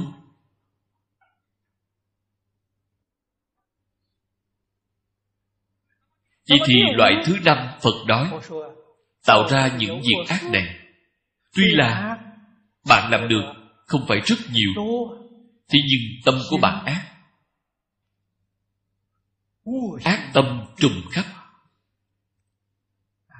Bạn không thể làm ác, Đó là duyên chưa chín mùi. Nếu như duyên chín mùi Thì việc ác của bạn Cũng trùng khắp. Tạo ác Thực tế ra mà nói Cũng phải có phước báo. Không có phước báo Chỉ có thể làm ác nhỏ Không thể làm được việc ác lớn. Người phước báo lớn Mới có thể làm được đại ác. Họ có thể tùy theo tâm mình muốn. Muốn làm gì thì làm. Họ có phước báo có thể làm được Thông thường người không có phước báo, Muốn làm đại ác Cũng không làm được. Chỉ có thể làm được chút ác nhỏ, Tuy là ác nhỏ, nhưng tâm ác của họ có thể không nhỏ. Đừng xem họ là tâm ác. Việc này cần phải nên biết. Điều thứ sáu, ý niệm làm ác, tiếp nối không ngừng. Ngày đêm tiếp nối không ngừng nghỉ. Vậy thì không tốt. Cho nên ban ngày tạo ác, buổi tối nằm mộng vẫn là đang tạo ác. Vẫn đang làm việc sai. Nên gọi là ngày nghỉ việc gì, đêm mộng làm việc đó. Bạn nói xem có đáng sợ không? Vậy thì trên kinh phật nói những sự việc này. Thực tế mà nói, đều là hiện tượng ác hạnh thông thường của chúng ta hiện tại phật nói ra một chút cũng không sai. Một chút cũng không quá đáng. Điều thứ bảy nói, Che giấu lỗi lầm của chính mình. Tránh né lỗi lầm của chính mình. Chính mình tạo tác tất cả lỗi lầm, Đem trách nhiệm đẩy cho người khác.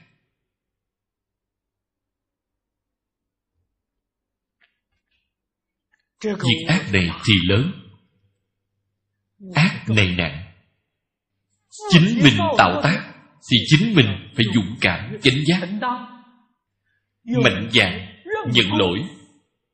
Vì cái lỗi của bạn mới có thể sám trừ. Nếu như là che giấu ngụy trang đậy kín cái tội này sẽ càng thêm nặng. Cho nên phật dạy cho chúng ta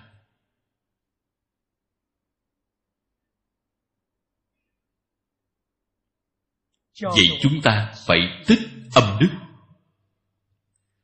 Chúng ta làm việc tốt. Không nên để cho người khác biết. Phải che giấu. Phước đức của bạn càng tích càng dày. quả báo tương lai sẽ thù thắng. Tội nghiệp thì không nên che giấu. Tội nghiệp cho dù tạo ra nhiều hay ít đều mong muốn người khác biết Biết để làm gì vậy? Người này thấy bạn, Mắng bạn một câu. Người kia trách bạn một tiếng, Thì quả báo này trả hết rồi. Thấy đều trả hết. Chính mình tạo ra vô số ác nghiệp. Phải mau báo hết. Chính mình tích những thiện đó, Không nên để người biết. Bạn thấy hiện tại người thông thường, Họ thật là điên đảo. Họ tạo ra việc ác Thì không muốn người khác biết.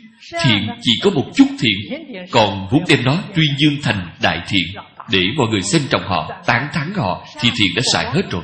Ác thì thấy đều ém, Để ở đó vẫn chưa động. Để đến Diêm La Dương, Tính sổ luôn một lần. Vậy thì sai rồi. Đó là người ngu si, Không phải người thông minh. Phật dạy cho chúng ta thật có đạo lý.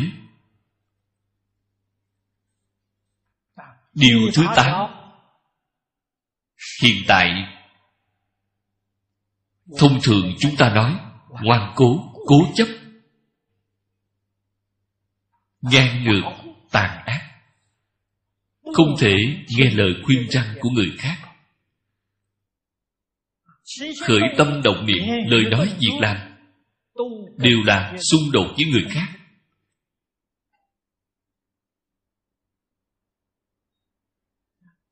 Ưa thích đối kháng với người khác. Chỉ thích làm những việc như vậy.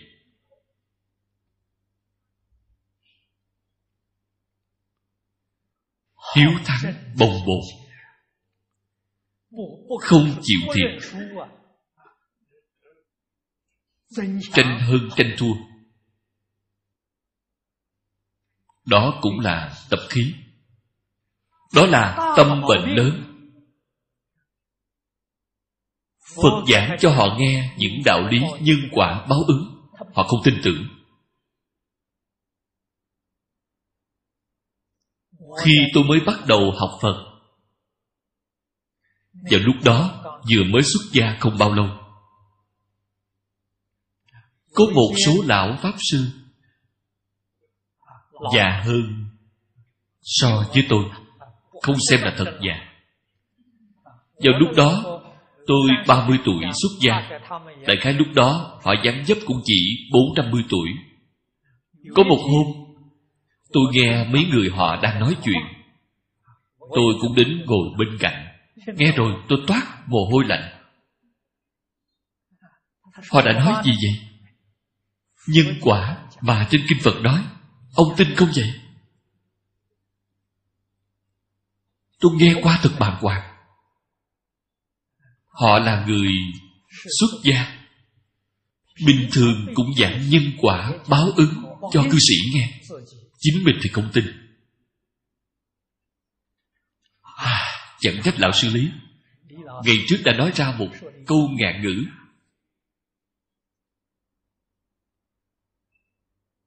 Nói cái gì? Hòa thượng sợ cư sĩ.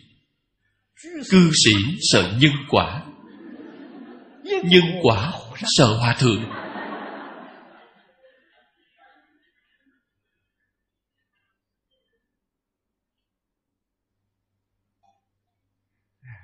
Tuy là gần như là lời nói đùa, mà ở trong đó có đạo lý rất sâu, rất rộng. Cho nên, vào thời kỳ mạt pháp, bạn xem thấy học phật thành tựu, chúng ta lấy việc niệm phật giảng sanh xem qua giảng sanh truyện nhiều đời. Người xuất gia giảng sanh ít, người tại gia giảng sanh nhiều. Người tại gia giảng sanh tướng lạ chúng ta thấy luôn luôn là rất hy hữu.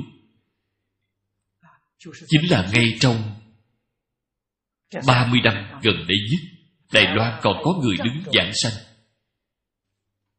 Nữ cư sĩ tại gia là lão thái bà Đứng và giảng sanh. Ngồi mà giảng sanh thì càng nhiều. Dự biết giờ đi Không có bệnh khổ. Thế nhưng Đài Loan mấy mươi năm qua Người xuất gia giảng sanh Như loại tướng lạ trên Một người cũng không có. Đừng nói là đứng Ngồi cũng không có người nào Thật là, Lời của lão sư Lý nói không sai.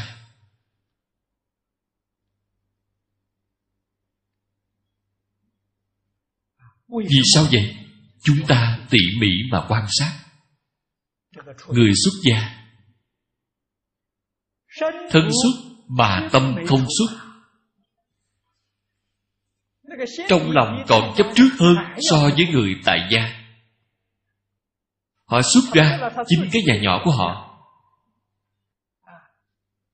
Tìm đến một cái chùa lớn. Cái nhà đó còn lớn hơn nhiều so với cái nhà của chính họ. Quyến thuộc cũng nhiều hơn.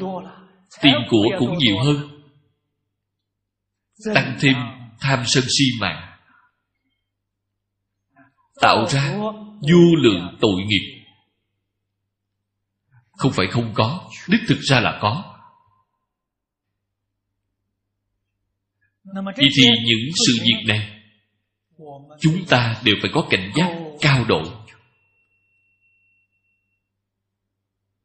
Không phải là việc tốt rất là đáng sợ.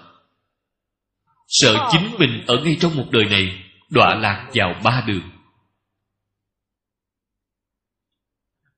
Điều thứ mười vô tàm vô quý, bất cụ phạm thánh, không có tâm hổ thẹn. Tàm dùng lời hiện đại của chúng ta mà nói, lương tâm bị dày dò. Chính mình làm sai việc gì? Trong lòng của chính mình không an, gọi là tàm quý là phê bình của người bên ngoài. Không sợ phê bình của người khác chính là không sợ dư luận.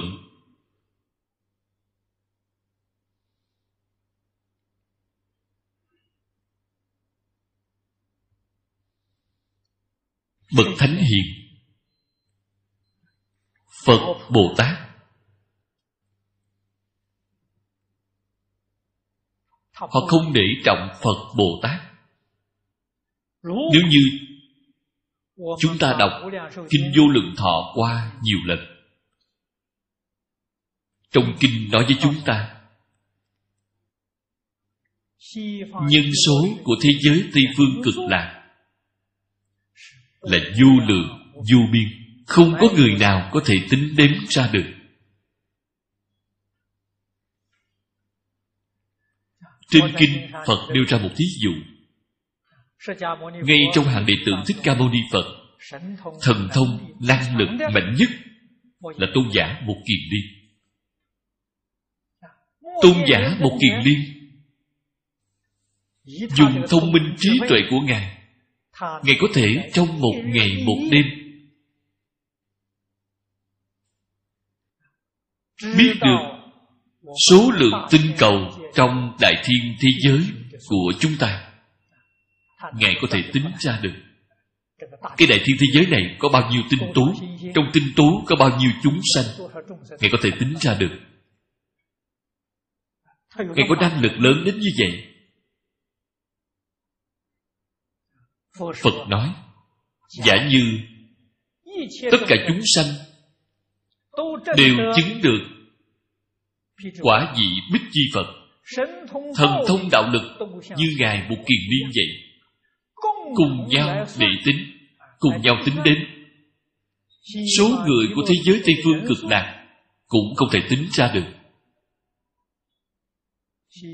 Thế giới tây phương cực lạc phồn hoa, náo nhiệt, tốt hơn nhiều so với ta nơi đây. Phật lại nói, người ở cõi đó, sanh đến nơi đó. Cho dù là người hạ hạ phẩm giảng sanh, cõi phàm thánh đồng cư trí tuệ, năng lực của họ thấy đều hồi phục, gần giống như phật. Mười phương thế giới, tất cả chúng sanh, họ đều có thể thấy được. Chúng ta không thể thấy được họ, còn họ thì có thể thấy được chúng ta. Chúng ta ở đây nói một lời nho nhỏ. Đối phương còn nghe chưa được rõ ràng, thế giới tây phương cực lạc thể đều nghe được. Bằng làm sao có thể giấu được người chứ? Ở nơi đây chúng ta khởi tâm động niệm. Người ta thấy đều biết. Họ có tha tâm thông. Cho nên chúng ta chính mình cho rằng làm ra một số việc xấu không có người biết có thể giấu được người. Đúng. 50 ức người của thế giới này bạn có thể giấu được họ. Thế giới tây phương các hàng bồ tát vô lượng vô biên một người cũng không thể giấu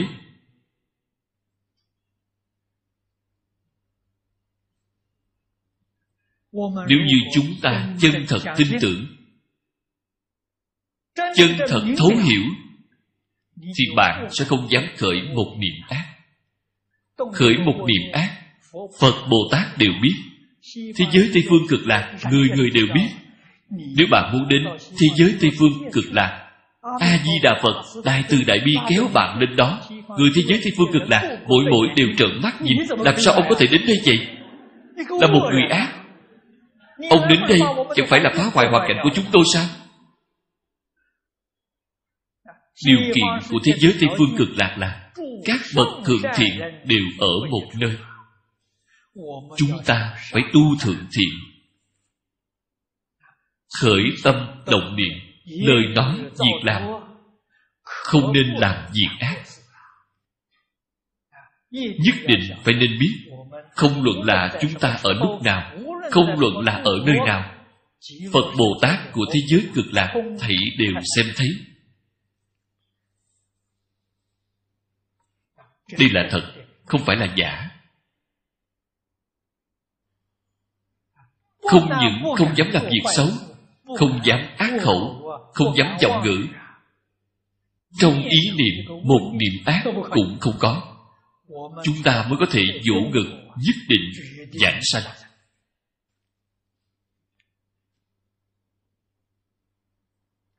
Hai hôm trước, có một vị cư sĩ ở hoa kỳ, cũng là một lão đồng tu chúng ta. Ông bị bệnh, gọi điện thoại cho tôi. Câu thứ nhất hỏi tôi, ông nói, tôi có thể bị đọa địa ngục không?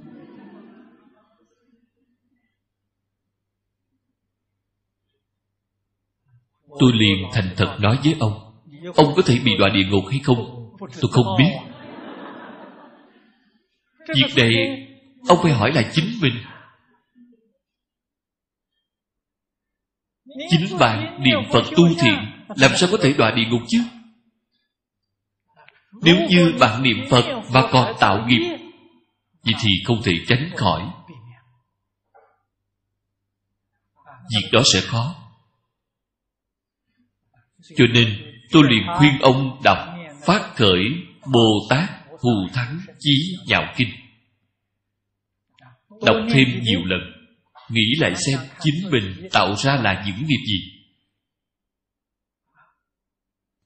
Nếu như bạn tạo tội nghiệp cực trọng địa ngục, chỉ cần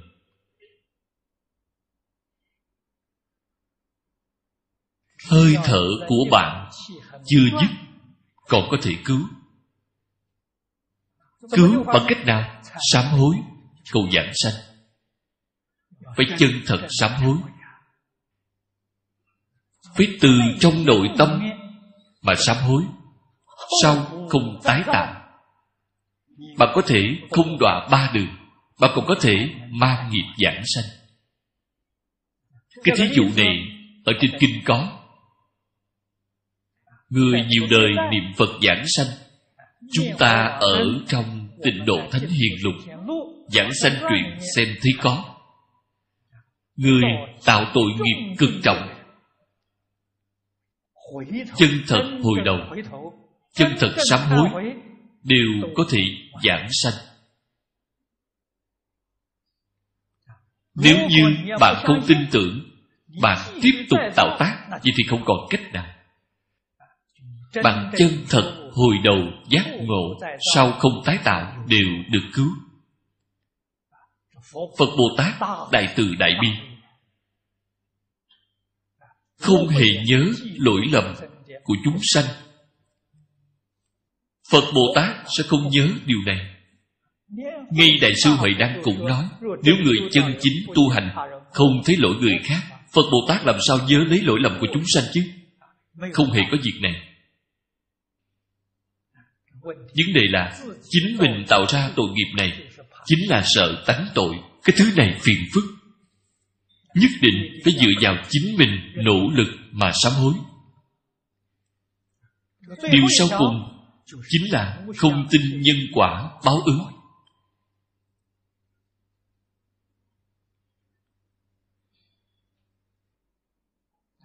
Chân thật tin tưởng nhân quả báo ứng họ khởi tâm động niệm, lời nói việc làm. Nhất định phải kiểm điểm. Vì sao vậy? Biết được quả báo thật đáng sợ.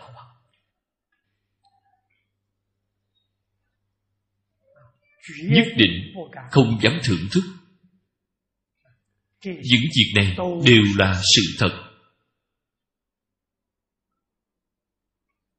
Chúng ta chính mình nghĩ xem cả đời này, chân thật là may mắn. Gặp được phật pháp mới hiểu rõ đạo lý này. Trước khi chưa gặp phật pháp, những tội nghiệp này chúng ta thường tạo. Trong đời quá khứ, tuy là chúng ta không có túc bản thông, thế nhưng thử nghĩ xem e rằng vẫn là không thể tránh khỏi. Nghĩ đương nhiên là vậy. Nhất định cũng là tạo tác như vậy. Ngay trong đời này, trước khi chưa gặp được phật pháp, phật nói những tội nghiệp này tôi đều đã làm qua. Sau khi học phật, mới hiểu rõ. Tôi hiểu rõ là tương đối sớm một chút, trên thực tế là sớm cũng không xem là quá sớm tôi 26 tuổi mới học phật, mới hiểu được những việc này.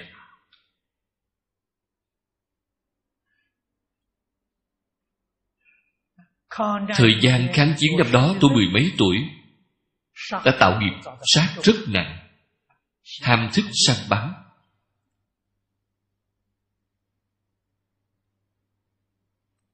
Sát nghiệp rất nặng cho nên rất nhiều tướng số đoán mạng cho tôi.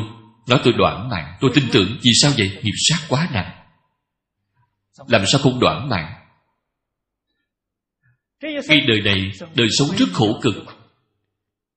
Không thể đoàn tụ với người nhà. Tôi cũng tin tưởng là do nghiệp báo. Tôi sát sanh, làm cho cả nhà của chim thú không được đoàn viên, thì tôi phải chịu quả báo này